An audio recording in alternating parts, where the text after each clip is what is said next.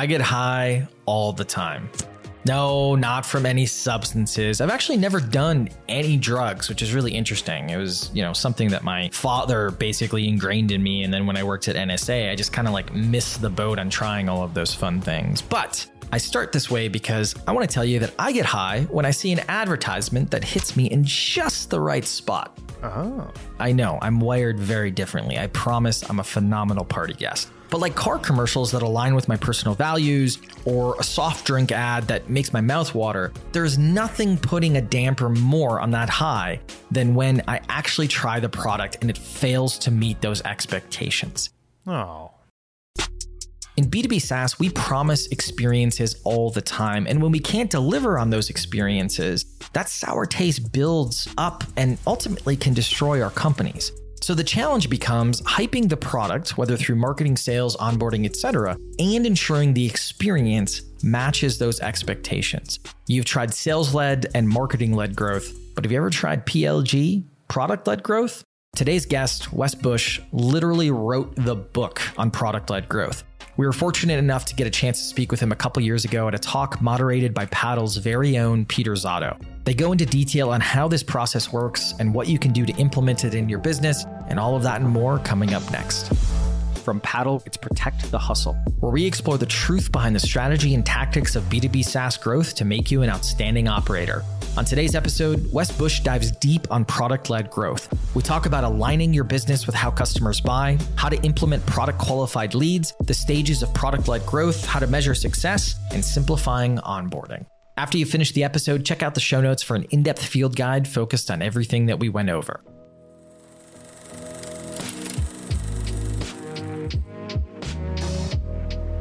Super excited. Wes, thank you for being here. Thanks for having me. You're welcome. Right off the bat, man, you are from Toronto, Canada, home of the world champion Toronto Raptors. Correct. How do you feel? How do you feel now that Kawhi is gone? I'm honestly the worst at sports. I find it so boring. Oh, no. boring. I'm so sorry. It's like the most boring thing to me is watching someone on a screen. You're talking to the wrong guy because I live for the NBA, but duly noted. So we're going to skip that altogether. But you are from Toronto.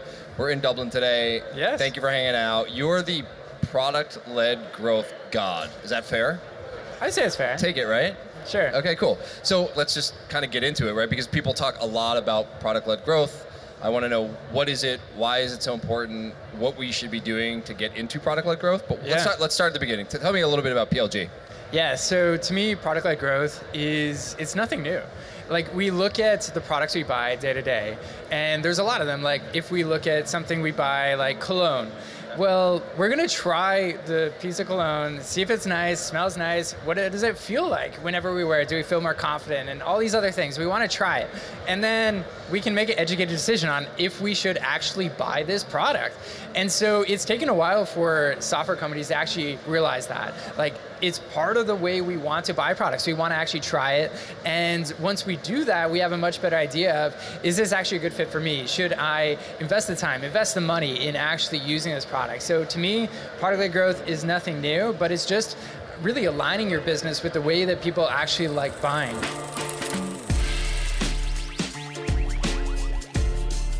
Does product led growth replace the sort of maybe outdated concept of marketing qualified leads, sales qualified leads, and sort of managing those leads in a different manner? So I think you can definitely still use like marketing qualified leads in your business, but what's often coming a lot more important for businesses is the product qualify lead.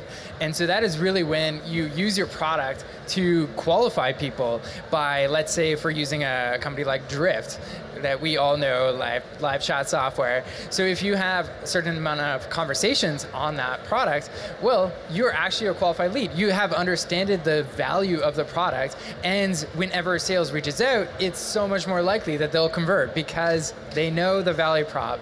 And the reason product-led growth works is because on your website you have the like promised value, the perceived value of the product. But then whenever people sign up, there's the experienced value. And so if that lines up, you have a potential buyer in your hands. I don't know if I've heard the concept of experience value like in, in my day to day, but is there a way, is there a KPI that you measure specifically for that, or a way that you can track that internally? Yeah, so that's best tracked through product qualified leads. So if you set up product qualified leads right, it's really just understanding, okay, what does success look like for our user? if someone does X specific outcome, are they actually experiencing the value of the product? And the reason why product qualified leads are becoming a really important metric for SaaS companies as a whole to focus in on is really because it just is focusing on how can we get that user who just signed up for our product to become successful. And that's why product led growth is taken off because it's all really about helping people become successful.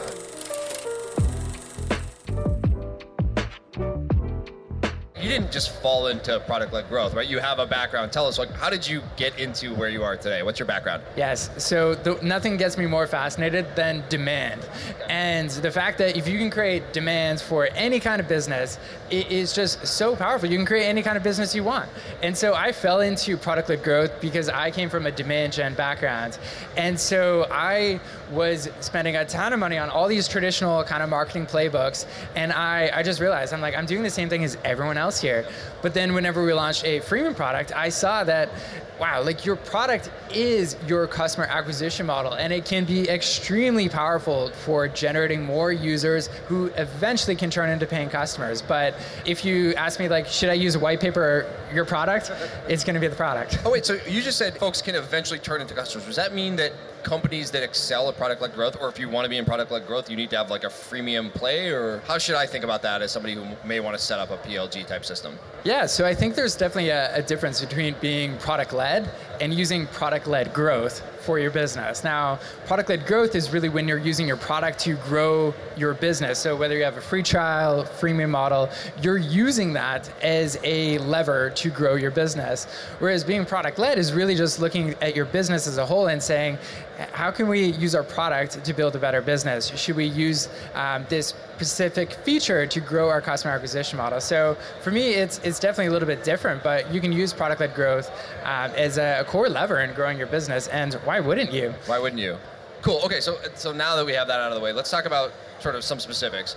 Talk to me. Are there companies that are doing product-led growth? You mentioned Drift a moment ago. Shout out to another Boston company like Profitwell, which is pretty cool.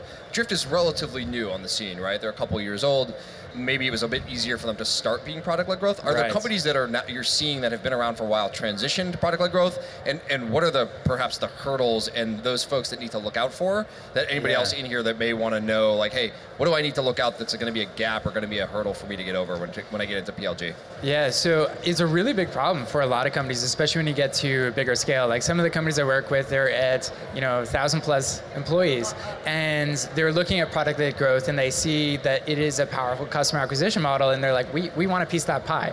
You know, we're spending a ton of money on getting every single customer coming through. Could we lower that by using our product? And so for those companies to actually kind of transition into product-led growth as a core lever of growing that business is not just like doesn't there, happen. There overnight. we go. We're, we're product led tomorrow. Here's a free trial. Just go to that experience.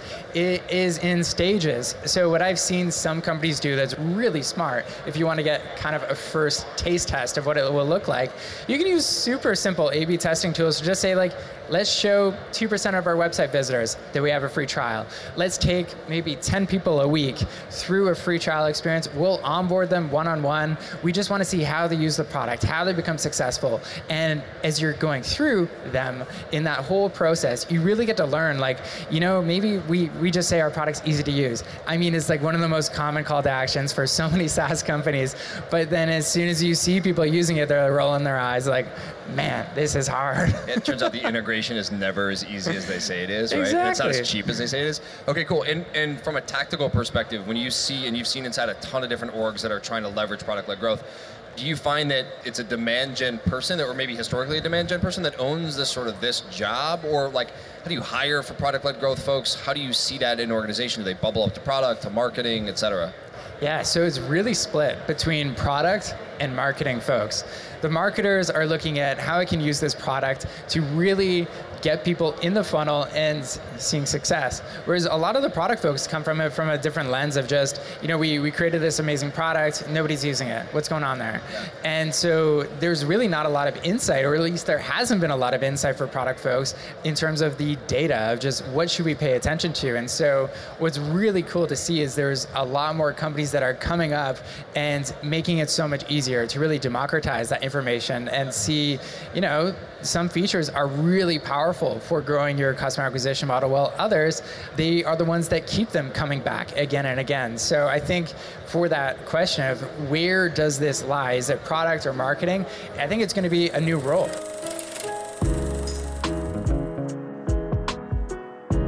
I heard last night somebody talking about customer success led growth, and I have not heard about that, or this is new to me. And obviously, post conversion into a paid customer, and as you think about land and ex- expanding uh, uh, a, a, yeah. an opportunity, is this something that also takes into account the idea of product led growth, or is this something that I'm, you know, is sort of crazy talk. Tell me about like customer success's role in this in any way, shape, or form. Yeah, so I see customer success as it's a perfect part of product-led growth. Like the ultimate goal of a product-led business is not so someone signs up for the product, they don't see any success. Like that would just be terrible. And so it has to be baked into so many different roles. For instance, a lot of product-led companies, whenever it comes from the marketing department, they're looking at like from a quantity metric, signups. But then from a quality metric, like how many product qualified leads do we have? How many people are actually seeing success in the product? So I think the role of customer success is going to change a lot in terms of who really owns that. I think a lot more people have to share that burden of saying, you know, marketing has to have a say in who they bring in because if they bring on the wrong people, customer success is going to have a hard time. this is true.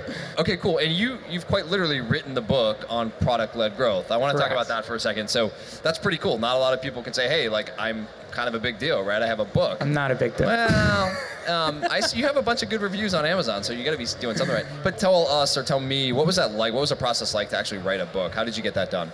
So I think there's definitely a few reasons why you would want to write a book, but the main one for me was just clarity. And if you want to really understand a topic better than anyone else, write a book. Is the, the best way to do it, even in like your own role for pricing or anything. Like you have written tons of stuff on this topic and it just clarifies it. You can really frame your minds around what this topic is, how you can get the most out of it, and how you can actually simplify it. That's probably the best part about it. Cool. And did you, were there other folks, in all honesty, I have not read the book. It's on my list.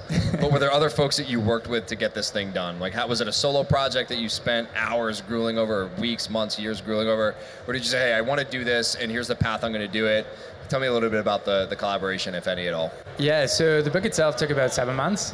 And I think you'd be crazy to do it all on your own. Like in terms of the writing, I did all that, but in terms of like you need someone to edit it, and not just like a normal editor. Like I need someone to do grammar. You also need someone to call you out on your specific topics who actually knows that topic of product-led growth or even conversion rate optimization to actually tell you, you know what, you didn't actually cover that topic that well, and you need that person to like in any kind of role, even in your business, you need someone to challenge you. And so I think probably that's the most important person to have if you're going to write a book is someone who cares about the topic enough to call you out on it. So, so interesting enough, right? Like, given that this is somewhat of a nascent way of thinking about things, yeah. even if it's been in vogue for a couple years now, who was the person that helped you edit the book that could call you out and say, "Hey, look, I know this is wrong, or I know this isn't enough of a of a factual component to drive this paragraph home? Yeah, so the way I found my editor, I, I did a bunch of guest blog posts, and then eventually I found one guy where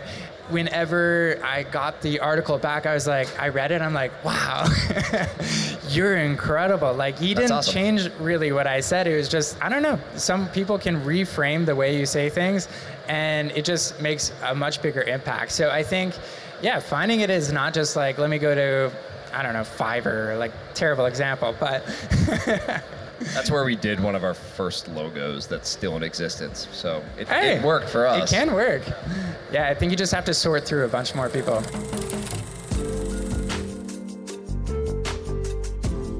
We're at SaaStock, we're in Dublin. You're here talking to a lot of folks.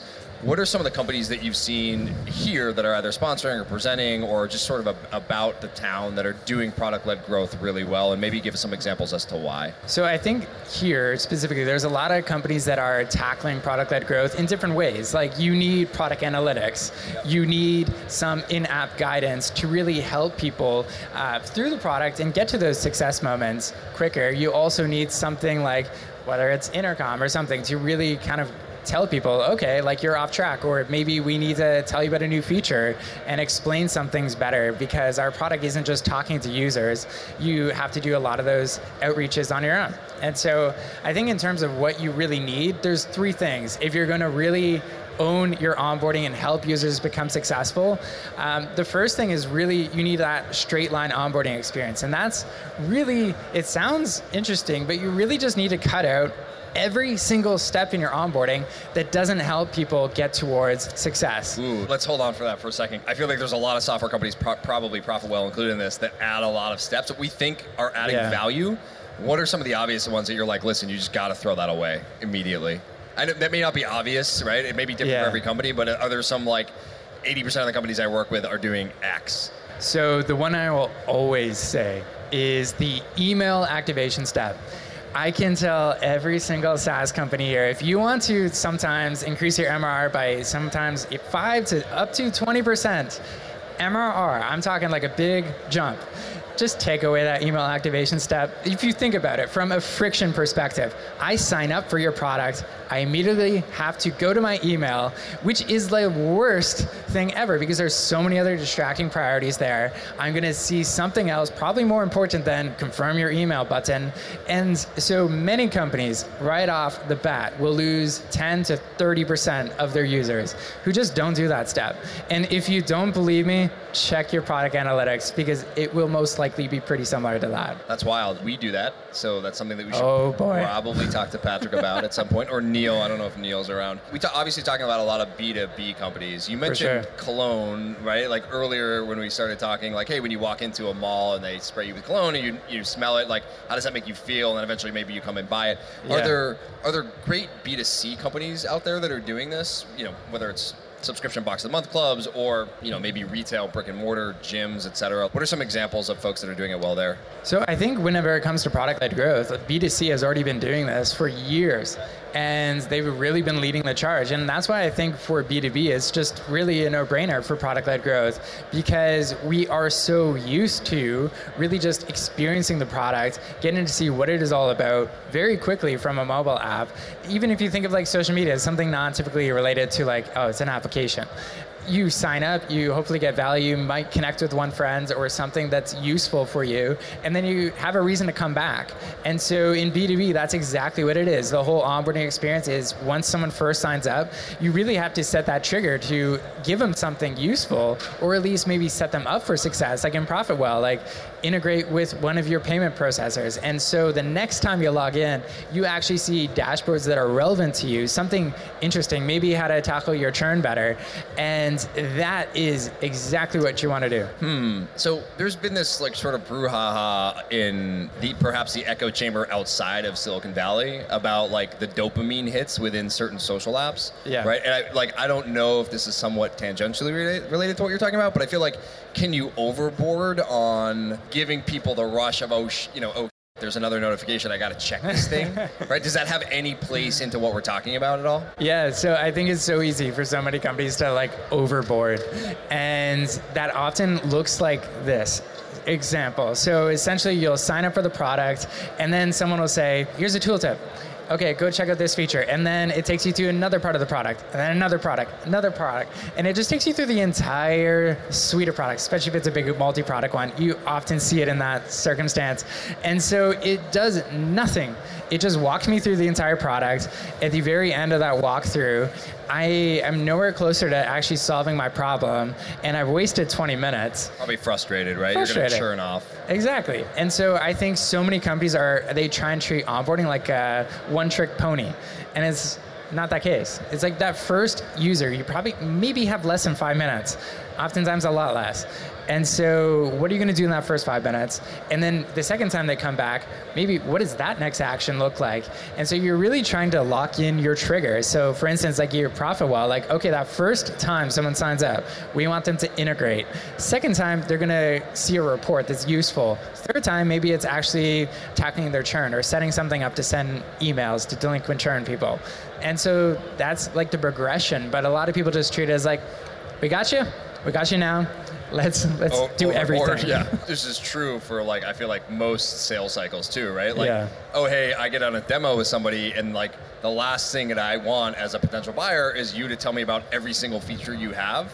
But this is sort of traditionally what folks do, right? And then I get Yeah. frustrated and I leave. What I'd really ra- rather you you do is. Hey, listen to my problem. Tell me about the features that perhaps correspond to value in solving that problem, and then For we sure. can move to the next step, which is sort of sounds like this. A huge shout out for Wes for coming on the pod. Now you know all about product led growth. Today, we talked about aligning your business with how customers buy, how to implement product qualified leads, the stages of product led growth, how to measure success, and simplifying onboarding. Oh, and if you want to support Paddle and the show, we would greatly appreciate it if you leave a five star review of the podcast or the equivalent rating wherever you listen or watch. The podcast gods tend to like that type of thing, and we like to appease the podcast gods. Thanks for listening. Make sure you subscribe to and tell your friends about Protect the Hustle a podcast from Paddle Recur, the largest, fastest growing media network dedicated to the world of subscriptions.